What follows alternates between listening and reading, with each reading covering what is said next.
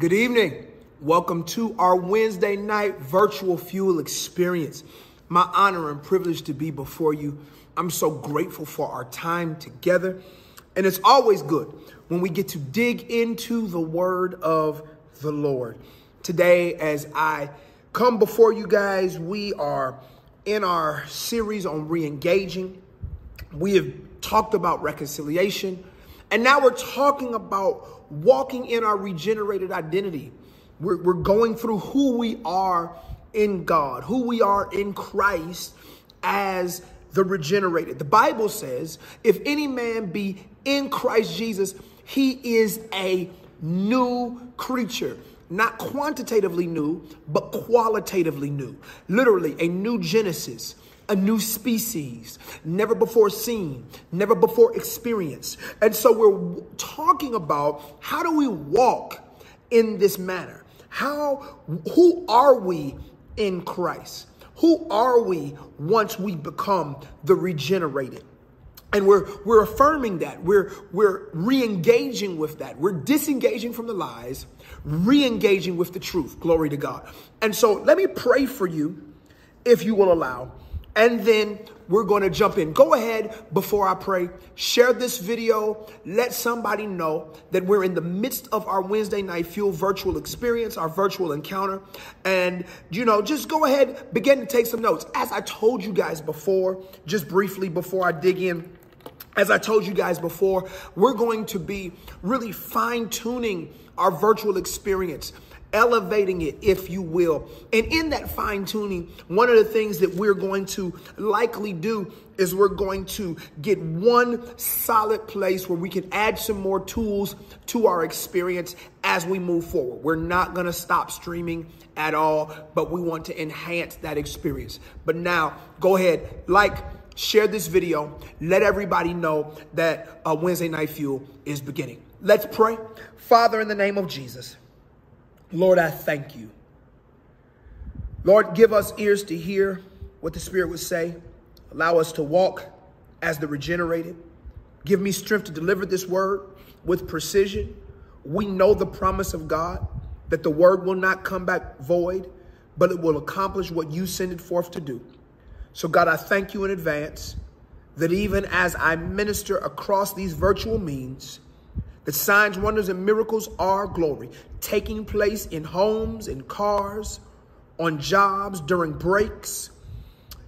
Even days after this is recorded, God, we believe that your spirit is resting on the ears of the people who are hearing this word, that transformation is coming by the renovation of our mind. I thank you and I give you praise in Jesus' name and for your glory. Amen and amen. All right. And so, when it comes to our spiritual identity, I know that Sunday, if you go back, I, I, was able to teach some of this, but when it comes to our spiritual identity, it's important that we understand that our spiritual identity, our identity as a whole, honestly, is groomed. We are groomed into a certain way. You know, when the Bible says, train up a child in the way that he should go. And when he is old, look at that proverb, he will not depart from it. Train up, train up. There's the grooming right there. Because to be groomed is to be prepared or trained for a particular purpose or activity. To be prepared or trained for a particular purpose or activity. Now, when the Bible says train up a child in the way that they should go, and when he is old, he will not depart from it, sadly, See, the principle of that verse is true, but some of us have received carnal, inferior, um, demonic in some instances, training, and that's been our grooming. It happens over time. Happens over time, and it happens to the point where sometimes what feels foreign will stop to feel foreign, and then it becomes a part of our normative behavior. You know that the, the training or the grooming has set in when it no longer feels foreign, but it's a part of your normative behavior. But as I said Sunday, I will also declare today what has been done can be undone. Go ahead and write that in the comments. What has been done can be undone. Quickly, as I go through this, we see Saul, and he's our case study, if you will, for this particular uh, lesson. We see Saul, who would later become Paul, and prayerfully I'll get there. Saul is present. Saul is present in Acts chapter 7, 58 and 60. Saul is present when they are stoning Stephen. The Bible literally says that they laid their coats at his feet. This is grooming. You can be groomed by proximity. You can be uh, groomed with intentionality, or you can be groomed unintentionally. You can be groomed simply by seeing, hearing, feeling, huh? See, here's the thing. Anytime our gates are exposed, they become a doorway to the information that is coming through that gate.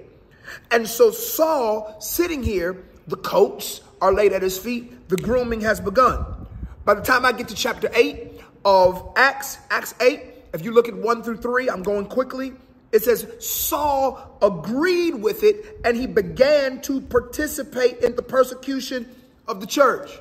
So, Saul has been groomed. Listen, Saul is operating now under an assumed identity. He's operating under an assumed identity, not the identity of Christ. Because, see, reconciliation, if we were to look at uh, Colossians 1 again, it says, although you were formerly alienated and hostile in mind, engaged in evil deeds, yet he has now reconciled you in his fleshly body. Wait, wait a minute. If I'm reconciled, so brought back to, it is the restoration of orderly right in original relationships. This means that to be formally alienated and hostile in mind and to be engaged in evil deeds is not the original intention of God's creation. That's an assumed identity. And so Saul is operating under an assumed identity. Like many of us, many of you who may be listening to me right now, sin is not God's best for your life. It's not. Depression is not God's best for your life. Brokenness of any type is not God's best for your life. Lust is not God's best for your life. All of those are assumed identities. As I said Sunday, this is what I don't like when we begin to identify with the thing that is trying to oppress us. I am insert your condition. I don't like that. That's you you you are you are saying that this is who you are.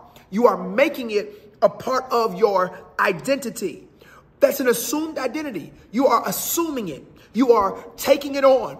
But I need somebody who's listening to me right now. You, you have to understand, you may have been groomed to be angry. You may have been groomed uh, to operate mischievously. You may have been groomed to lie. You may have been groomed to cheat. It's all you've ever seen. It's all you've ever experienced. For some of you, glory, it has been a survival tactic. You survived by stealing. You survived by cheating. It's the only way you knew how to live. But please hear me when I say this. If any man be in Christ, he's new. All those old things have passed away. All things become new. You need to shed the old assumed identity. You, listen, that's the only way I know how to operate. But that's not how we live or walk in the regenerated life. Saul, here in our text, is out of alignment with God. He's literally an enemy of the church. If you look at it right there in, in, in chapter 8, this is Acts chapter 8, verse 1. Saul was in hearty agreement with putting him to death. And on that day, a great persecution began against the church in Jerusalem. And they were all scattered throughout the regions of Judea and Samaria, except the apostles. Some devout man buried Stephen and made loud lamentation over him. But Saul began ravaging the church, entering house after house and dragging off men and women. He would put them in prison. He was brutal at his job. Brutal at his job. His grooming, glory, his grooming had literally made him proficient. See, one of the reasons that I believe that some people struggle with righteousness is because they're actually more proficient at sin. And because the church has done a poor job of teaching us how to live as the born again, many people revert back to their sinful nature. Let me, let me, thank God for us getting people saved. Thank God for us getting people filled with the Holy Ghost. But at some point, we have to show people how to live, or as, as Romans would say, walk in the newness of life. Are y'all hearing me? I come, John 10, I come that you might have life, Zoe, and have it more abundantly. Romans, walk in the newness of life. The baby comes out of the womb with the ability to walk, but they have to learn to use that ability. They have to learn to walk. They come out of the womb with the toes, you know, healthy baby, the toes, the legs, all of that. But they still have to learn to use them. They have to learn to walk. And so the church, we've gotten people saved, thank God. Let's let's let's let's not get into uh, those who thought they were saved, but they never really uh, they never really accepted Christ, they accepted church. But let's say we got them saved, we got them filled, thanks be to God, but, but we have to teach you to walk in this. And so, because we've done a poor job of teaching people how to walk in the newness of life, we find ourselves specifically during times of trouble reverting back to what's comfortable, reverting back to what's muscle memory, reverting back to how we've been groomed. As a matter of fact, Paul has support from his groomers. He believes he's right. But listen to what I'm about to say here. You can be broken and not even know it. In other words, you can be out of alignment with God. You can be an enemy of the church. You can, you can literally uh, be operating under an assumed identity and not even know it. Why? Because for many of us, our groomers, the ones who groomed us away from God, are still the strongest voices in our lives. They're still the ones who are pulling our coat strings. But let me say this one more time. What has been done can be undone. To undo the broken identity, and this is where I tried to be on Sunday, to undo the broken identity requires us to have a legitimate, a legitimate encounter and subsequent submission to the right identifier. I'll do it again. To undo the broken identity. So if you're listening to me right now and you says, you know what, Bishop, you're right. I've been operating under an assumed identity. I have now determined that that assumed identity is broken, and I no longer want to operate in that assumed identity. I want to operate in my spiritual identity. I want to be new, and I want to walk in the newness of life. I want to have that Zoe. I want to have that life giving force living within me. How do I do it? I have to have one, a legitimate encounter. Two, I have to have submission to the right identifier. That's Jesus. So an encounter with the Lord and submission to the Lord. An encounter with the Lord and submission to the Lord. Ephesians chapter 5, verse 1. Therefore, be imitators of God as beloved children. Imitators, literally where we get our word to mimic. Walk in love just as Christ also loved you and he gave himself up for us, an offering and a sacrifice to God as a fragrant aroma. Like, be imitators of God. Mimic God. And, and, and I said this, I said this Sunday. I need and, and let, let me say it again. You will never mimic what you don't focus on. I want to say it as soberly as possible. You will never mimic what you don't focus on. You will never focus on what you don't honor because you don't think it deserves your time. And you will never honor what you have displaced. Again, you will never mimic what you don't focus on. You will never focus on what you do not honor, and you will never honor what you have displaced. If God is out of place, you won't honor him. If you don't honor him, you'll never focus on him. And if you don't focus on him, you cannot mimic him. Same in reverse. If God is not in his proper place, you will not honor him. If you do not honor him, you're not focused on him. And if you don't focus on him, it's impossible to mimic him. And therefore, we'll never get to verse 3 in Ephesians 5. Immorality or any impurity or greed must not even be named among you, as is proper among saints. There must be no filthiness, silly talk, coarse jesting, which are not fitting, but rather giving of thanks.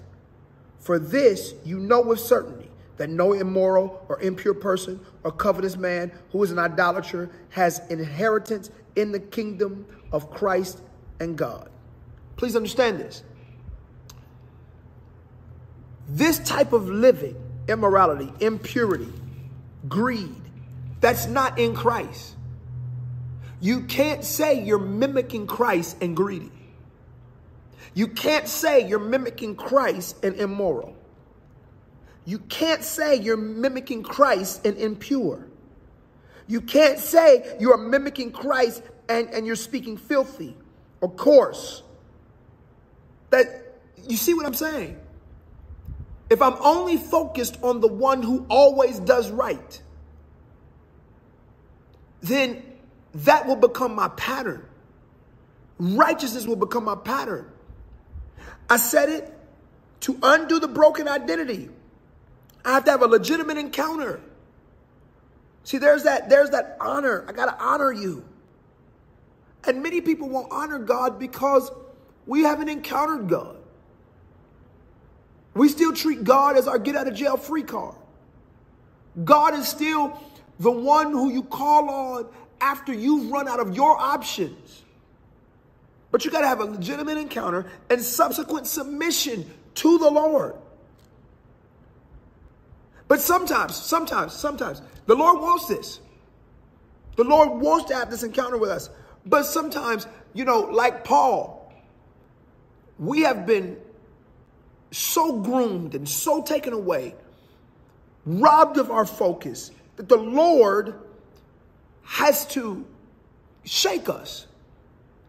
He has to get us back in alignment. The Lord can deal with you one or two ways.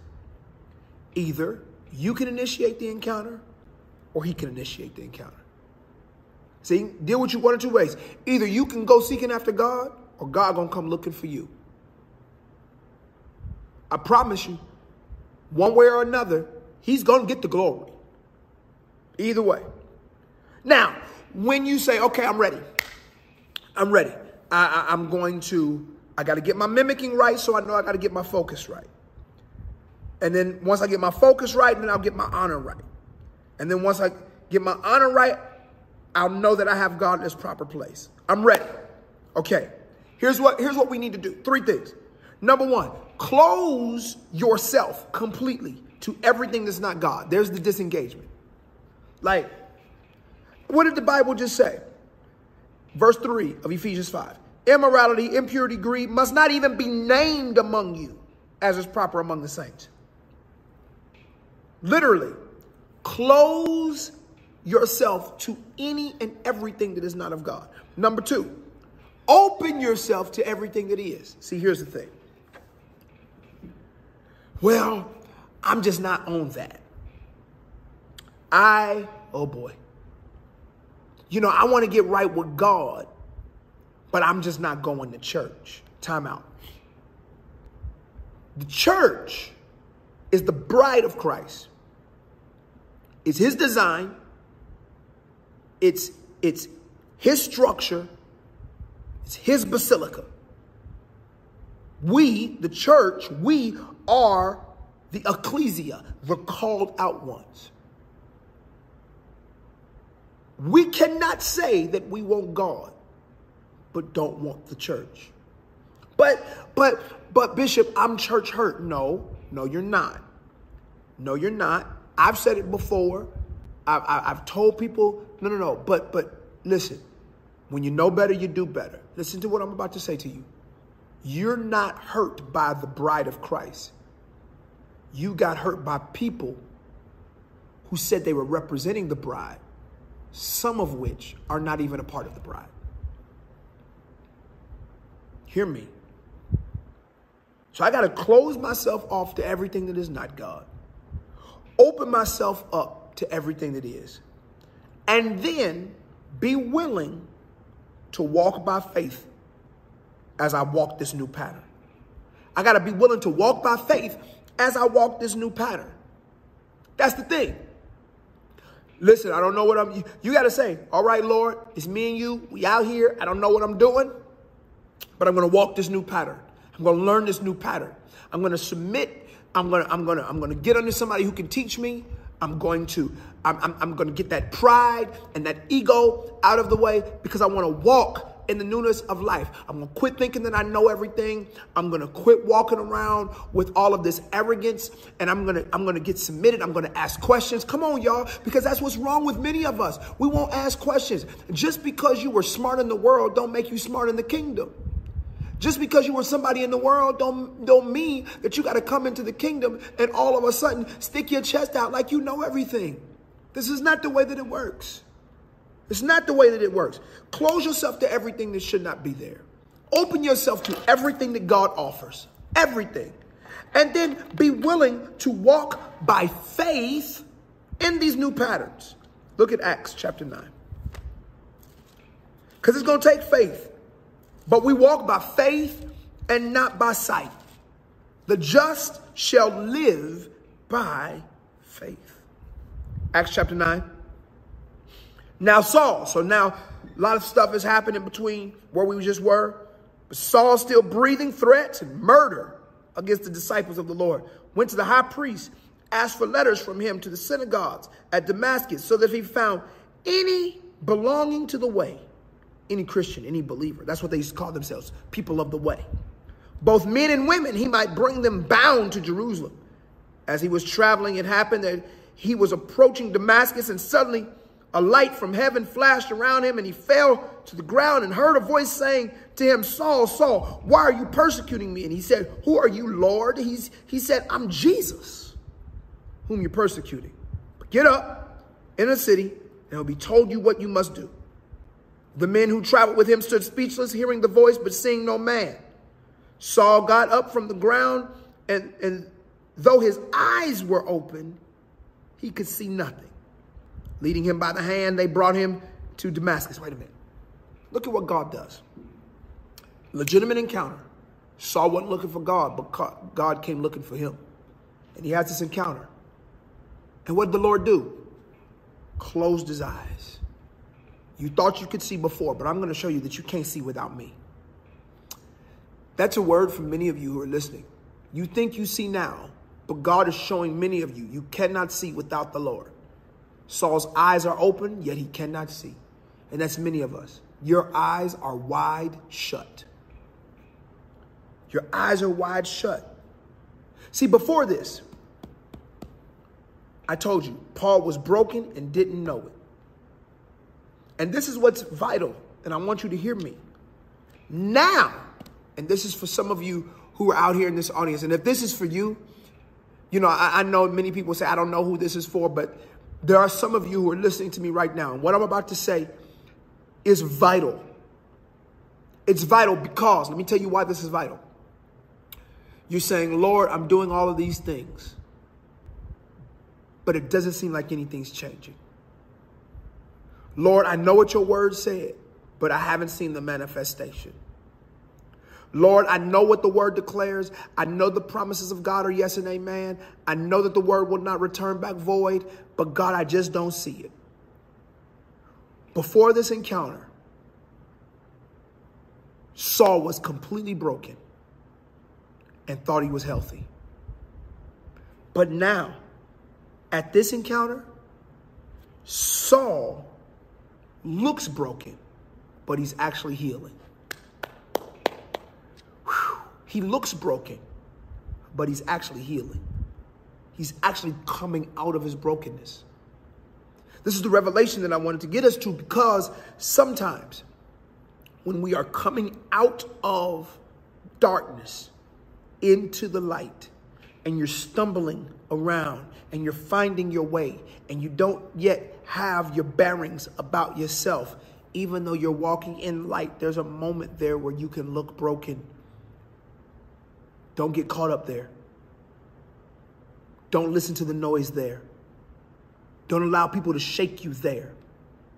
For the pastor listening to me right now, who is struggling, who is struggling with how am I going to, you know, come back after all of these years of not being in? They said this and they said that. No, no, no. Listen, listen. No man putting his hand to the plow and looking back is fit for the kingdom. So don't look back. Put your hand on the plow and move forward. You may look at your congregation pastor and you don't see who you saw. But here's the thing you might have been broken before and thought you were healthy. But now you may look broken, but you're actually healing. This is your season of divine connection. Man of God, woman of God, this is your season of divine connection. Look at this. Saul was at the top of his game. Chief priest, everybody giving him whatever he wants.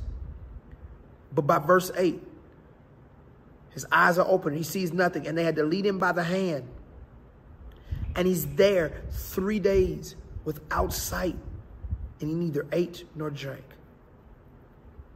But God was already preparing somebody to teach him. God was already talking to Ananias to help him. God was already working with Ananias to be the one who would take him to the next level. Listen, you have to find the person prepared to progress you. There's somebody that God has prepared to progress you. And you're going to get there and don't try to fix yourself before you get there. Because the person prepared to progress you is prepared to progress you even though you're going to show up blind. The person prepared to progress you is going to help you, and you don't have to lie about your state. I come against the spirit of brokenness. Many of you have been lying about your state, not telling the truth about where you stand. But there is somebody prepared to progress you, somebody that God, I'm talking about in the earth. I'll just go to God by myself. No, there is an Ananias prepared to progress you, prepared to literally lay hands and remove scales from your eyes, to catapult you into next levels of God. But you got to be truthful. You got to tell the truth. You have to disengage, close yourself to everything that should not be, open yourself to everything that should, and have a willingness to walk in these new patterns. Paul looks broken, Saul looks broken, but he's actually healing. How in with this, what has been done can be undone. Mark it down. I promise you, I promise you that God cannot fail. I promise you that God cannot lie. Don't take my word for it. Look at the word of God. Now unto him who is able to keep you from falling and present you faultless before his glory with exceeding joy. To the only wise God our Savior be glory, majesty, dominion, and power, both now and forever. May God bless you. May heaven smile upon you and give you peace. This is my prayer.